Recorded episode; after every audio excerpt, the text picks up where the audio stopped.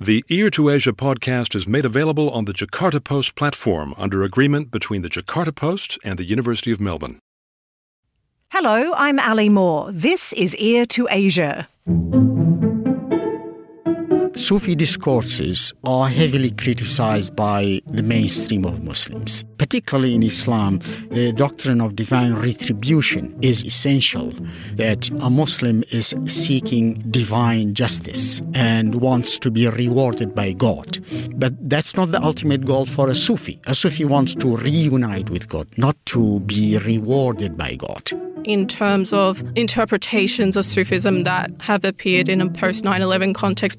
You have a real utilization of Sufism as a political project almost to politicize Sufism as an alternative to political Islam. I mean, is it going to translate into a perfect secular liberal project? I think that's questionable at best. In this episode, Islamic mysticism and how it's regarded by Muslims and the rest of the world. Ear to Asia is a podcast from Asia Institute, the Asia Research Specialists at the University of Melbourne. With all the attention and media coverage of the Islamic world, there's little mainstream discussion of the mystical side of Islam. Sufism, the word often used for that mystical tradition, may bring to mind, at the very least, the poetry of Rumi or the whirling dervishes of Turkey. But beyond these simple and some argue sanitised stereotypes, Sufi beliefs, practices, and institutions span most of the history of Islam and reach across its vast geographic and sectarian expanse. Sufism is popularly described as a more tolerant, open, and free branch of Islam that, to Western eyes, serves as a counterbalance to the harder line orthodox betrayals. But are these views missing the point of a mysticism that, according to practitioners, emphasises interior pathways so as to know and merge with the divine? And why is it that Sufi practices are condemned by many in the Muslim world as heretical? To make sense of the complex and often esoteric subject of Sufism, we're joined by Islamic Studies researchers Dr. Muhammad Kamal and Dr. Shirin Yasser, both from Asia Institute at the University of Melbourne. Welcome, Kamal, and welcome, Shirin. Thank you. Thank you. Kamal, let's start with what, on the face of it, might seem like a very basic question, but in reality, I know is far from it. What is Sufism? Sufism should be understood in historical context as it is embedded in the era of political instability, sectarianism, and the establishment of religious institutions in the Islamic world. So, all these factors contributed to the rise of Sufism, and Sufism came as a response to this development in the Islamic world, and it was a response to an attempt to politicize religion and legalism in the Islamic world. So it was advocated by some individuals uh, who believe that the core of religion is not politics, power, and wealth. The core of religion is a spiritual connection with the Creator or with God. And since we have come from God, we should go back to God. But it's not a sect as such, is it? It's a style of worship. It is not a sect. At least at the beginning, it was not a group, even a sect. It was advocated by certain individuals. For example, the first Sufi we have in history of Islam is Hassan al-Basri, who died in 728. He was from Iraq, and he's the founder of Sufism. And then we have a number of individuals after him, and then those individuals gathered in Baghdad, the capital of the Abbasid dynasty at that time, and they founded the school school of Baghdad. But they were individual Sufis. And gradually in the 12th century, uh, Sufism became a kind of uh, cult, or we call it nowadays Sufi orders. So we have many Sufi orders in the Islamic world. But tell us about the practice of Sufism. The practice is different from individual to individual, from Sufi order to another, because there is no single practice, but they all focus on spirituality and uh, the purification of the soul in order to reunite with God. But what does that mean? Does that mean that Sufis have the same fundamental practices as other as other Muslims? This is the question about legalism in religion As I said, Sufism was a response to legalism in Islam because in the 8th century, Islam became a well established religion with different legal schools, different sectarian groups, and different theological perspectives. And it became more ritualistic than spiritualistic. So these Sufis wanted to liberate individuals from ritualism and legalism. And they believed that an individual should be free to communicate with God without being restricted in any kind of religious institutions. For this reason, the Sufis, at least at the beginning, they didn't practice uh, religion the way ordinary Muslims practice religion. For example, Muslims pray five times in a day, but Sufis pray constantly.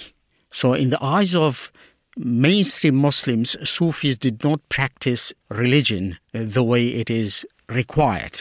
Because they have a direct relationship with God. With, with, God. And they, they have their own methodology, which is very different from ritualism and legalism. And I give you another example. Muslims fast during the month of Ramadan, and that's one month in a year. But the Sufis fast constantly. So they don't need to show people they fast only in one month, or they don't need to show they are praying five times in a day when they pray constantly. That became very controversial in Islamic history. Shirin, let's bring you in here. Sufism is complex, isn't it? And it's also multidimensional. It's been absorbed by various cultures over the course of history. A quote that resonates with me in an attempt to define Sufism was one made by a pre modern scholar. Ali Bushanji, and he basically says that in its early form, Sufism was a reality without a name, whereas now it is a name without a reality. And this was part of the kind of anxieties that I think Muslims have always had about maintaining the authenticity of something, but also a struggle with defining something, at least in its early stages, that could only kind of be described at a prescriptive level and perhaps in terms of what was most visible in terms of its manifestations. So if you look at some of the kind of manuals that emerged, particularly in the 10th century afterwards, where you could say Sufism or Tasawwuf gains a more systematized approach in terms of its principles and its doctrines an attempt to define them, this tends to be also the focus of these very manuals. What is tasawwuf? What is Sufism? And you find a predominantly prescriptive approach. So, the kind of descriptions you find by, say, an early Sufi figure like Junaid, who represented the sober kind of school of Sufism as opposed to the ecstatic forms, he says that anyone who improves your character is a Sufi. So, this is just one example of a very broad prescriptive approach.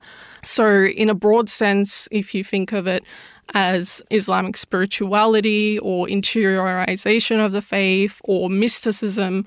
You could say that it has a family resemblance with spirituality or mysticisms in a kind of broader context.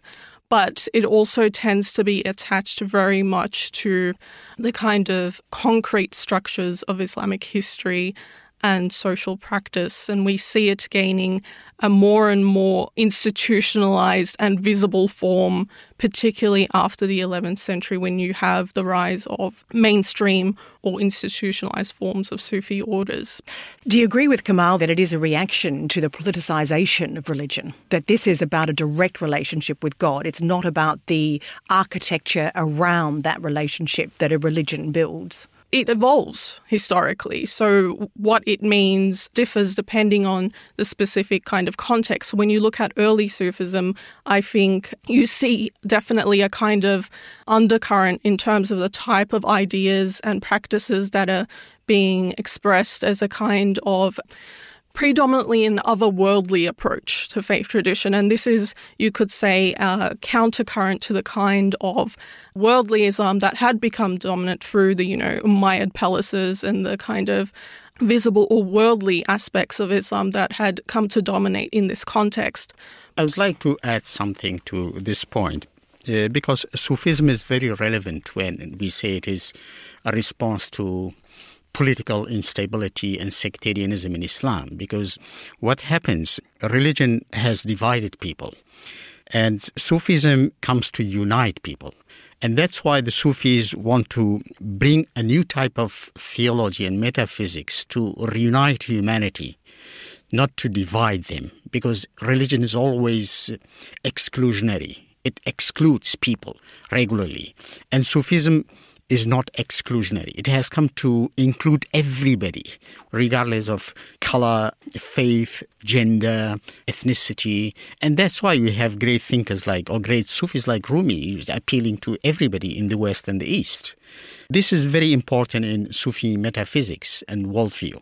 Just before we get to, to, Rumi and to the other, I guess, artistic expressions of Sufism, where do we find Sufis today and how popular is it now? Well, you find Sufis everywhere in the world. They are here in Australia, and they are there in the Middle East and different parts of the Muslim world. In fact, Sufism has been a popular religion in the Islamic world and very popular before the rise of political Islam. And with the rise of political Islam, or let's say Islamic militancy, Sufism in some areas has disappeared, or you don't find Sufis anymore in those areas controlled by those militant Muslims, because in the views of Islamic militancy, Sufism is heretical movement and it is not part of Islamic tradition. And we will explore that a little later in the podcast.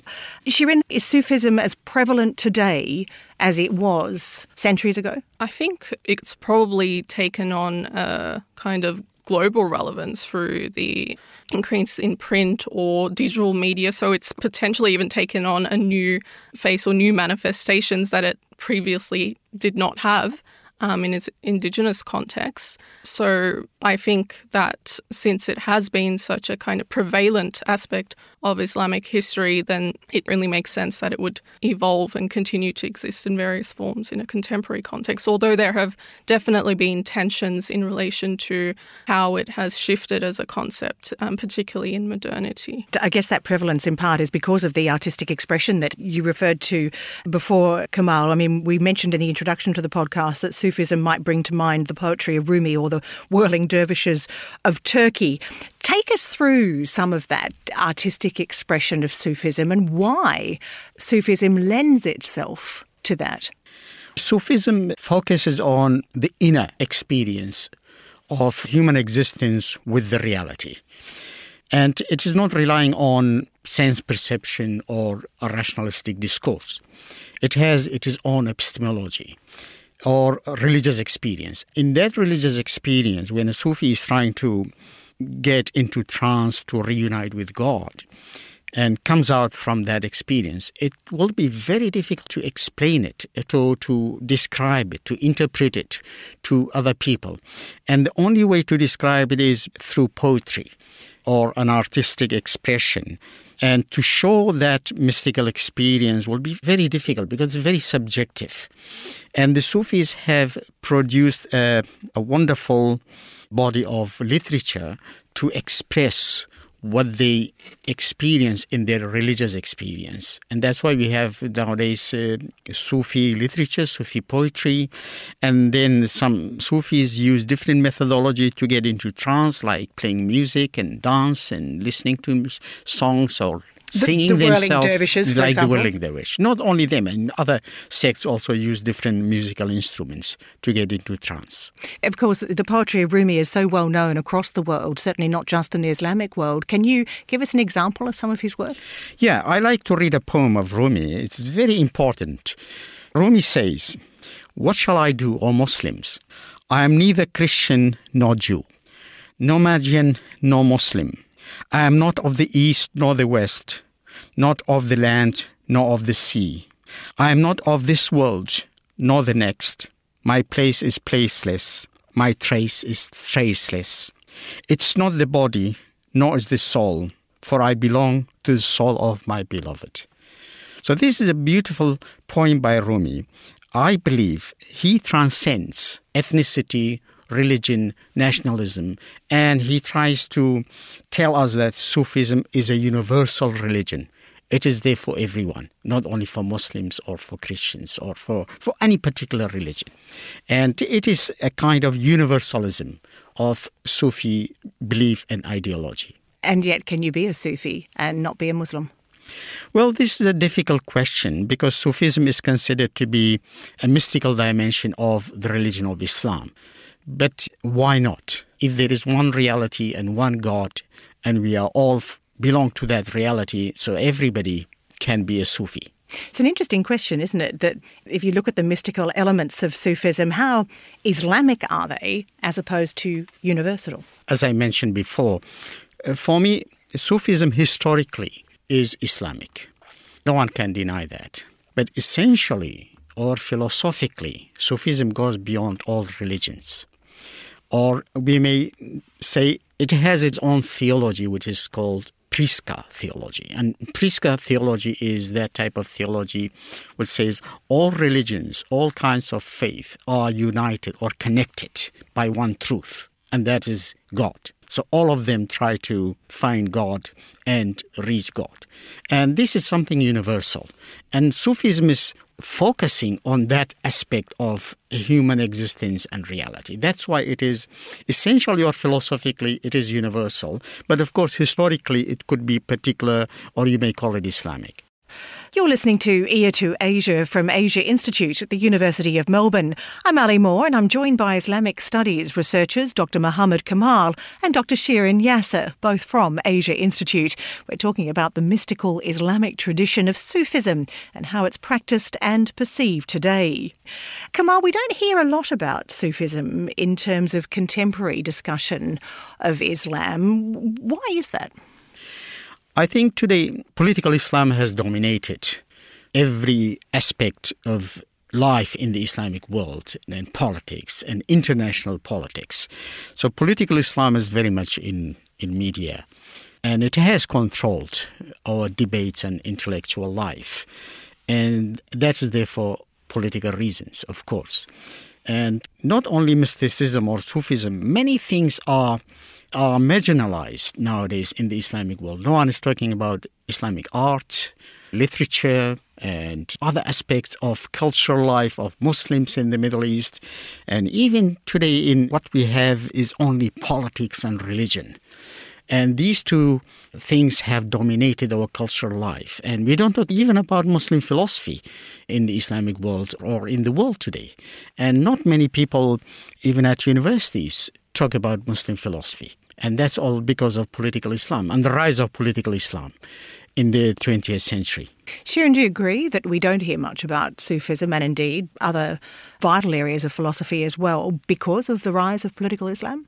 I think that could definitely be an interpretation. I think it's also to do with um, if we're speaking about Western media context, then, you know, the kind of Islam that we are most often exposed to is headline Islam. And headline Islam has a specific focus. So I think that when we think about how discourses, you know, shape and construct our realities as opposed to reflecting them, then we also might see that as another possible reason as to why there is a kind of focus on specific aspects at the exclusion of the others.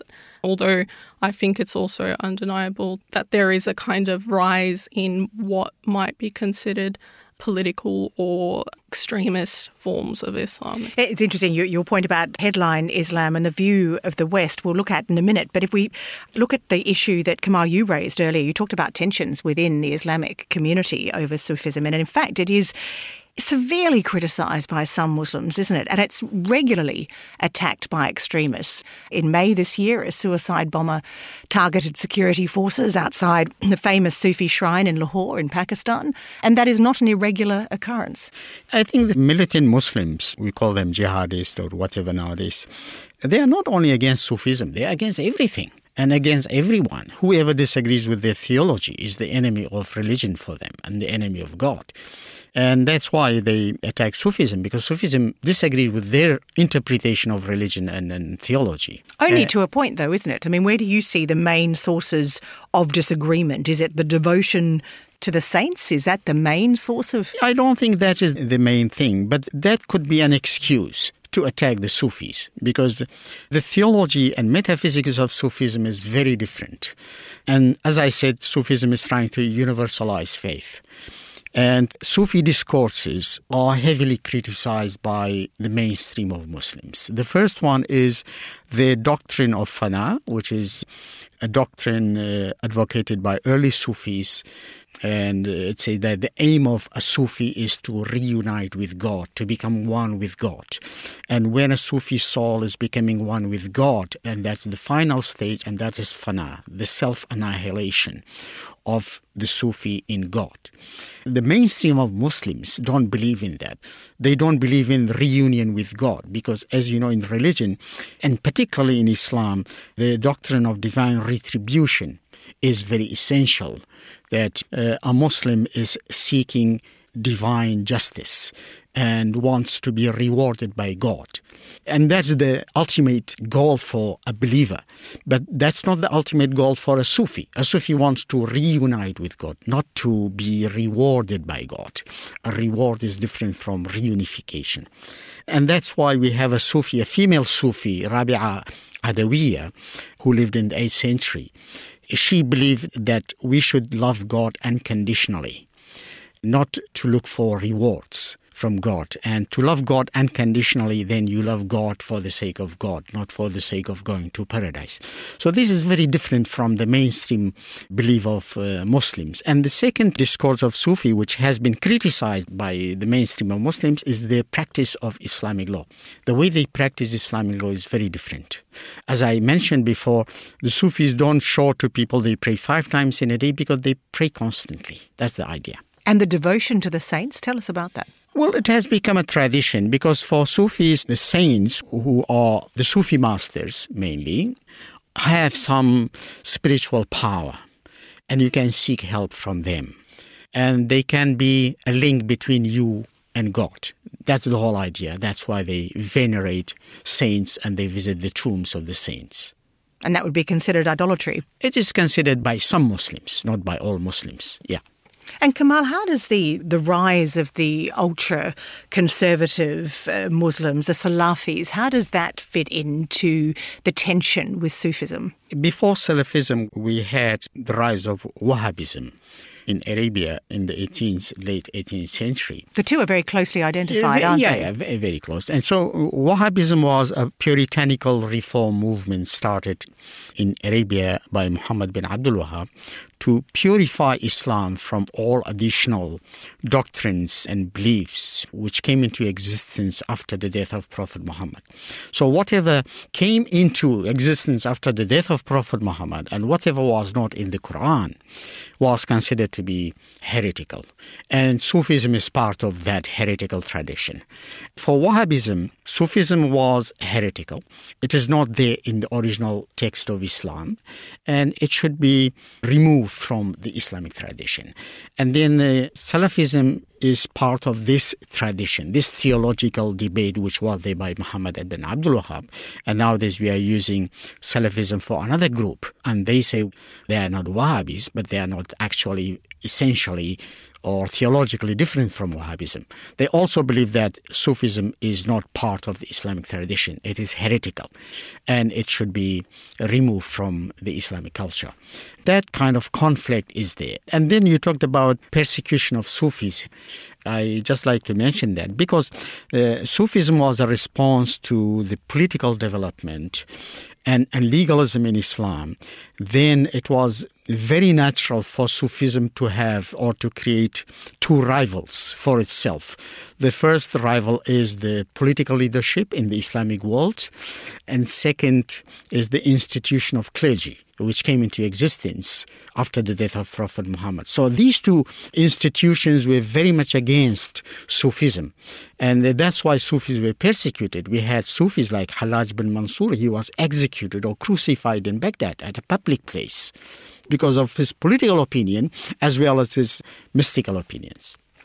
Shirin, you talked before about headline Islam, and if we look at Sufism from a Western perspective, do you think that the West has oversimplified it? That we can have this mild and acceptable form of Islam versus this more headline Islam? Do you think that it is a false dichotomy has been created in the West?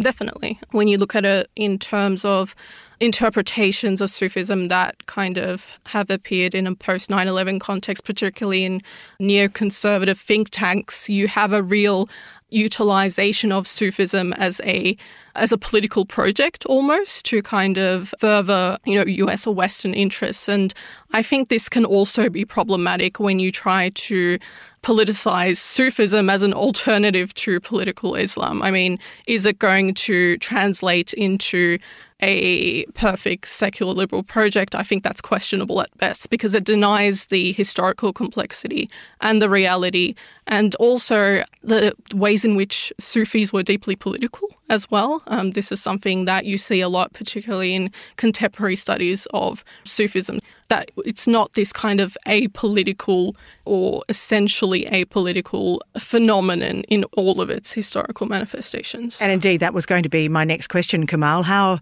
how political are Sufis? There have been some groups, uh, some Sufi groups in Islamic history, they were highly politicized against the colonizers. For example, in India, the Naqshbandi Sufi group had a revolt against the British colonization of India. And then in North Africa, we had in Algeria, like Abdul Qadir al Jazairi, he was a mystic, a Sufi himself, and he was leading a revolution against the colonizers. The same thing in, in the Sudan. We had the movement of Mahdawi against the British rule. And uh, they were all Sufis uh, because they were fighting against social injustice. But today, to say we have Sufis, they have a political agenda and they want to establish a Sufi state or an Islamic Sufi state, it is difficult to find any group like that. But you talk there a lot about colonizers. What about in terms of when you're not talking about a colonizing authority? Are they generally accepting of the legitimacy of governments? I don't think there is any Sufi group or any Sufi who has accepted legitimacy of any political authority in Islamic history. And that's why they're very much against the political development of Islam because they believe that religion is not politics. When religion becomes politics, then it's politics, it's not religion. And in order to save religion or spirituality from politics, you have to depoliticize your theology. Their theology, as I said, is Prisca theology, is not dealing with the worldly affairs.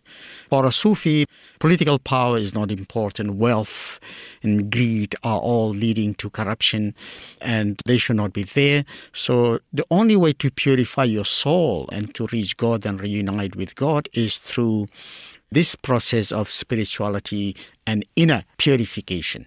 So, how does that sit with active campaigns against colonizing authorities? Well, maybe that was a historical movement. And when the Sufis saw colonization and social injustice, they wanted to react against it. And they did that. But they are not interested in politics or they don't have a political agenda. So, what's the future of Sufism? I mean, you talk there about it in its Western context as well, but also how it changes.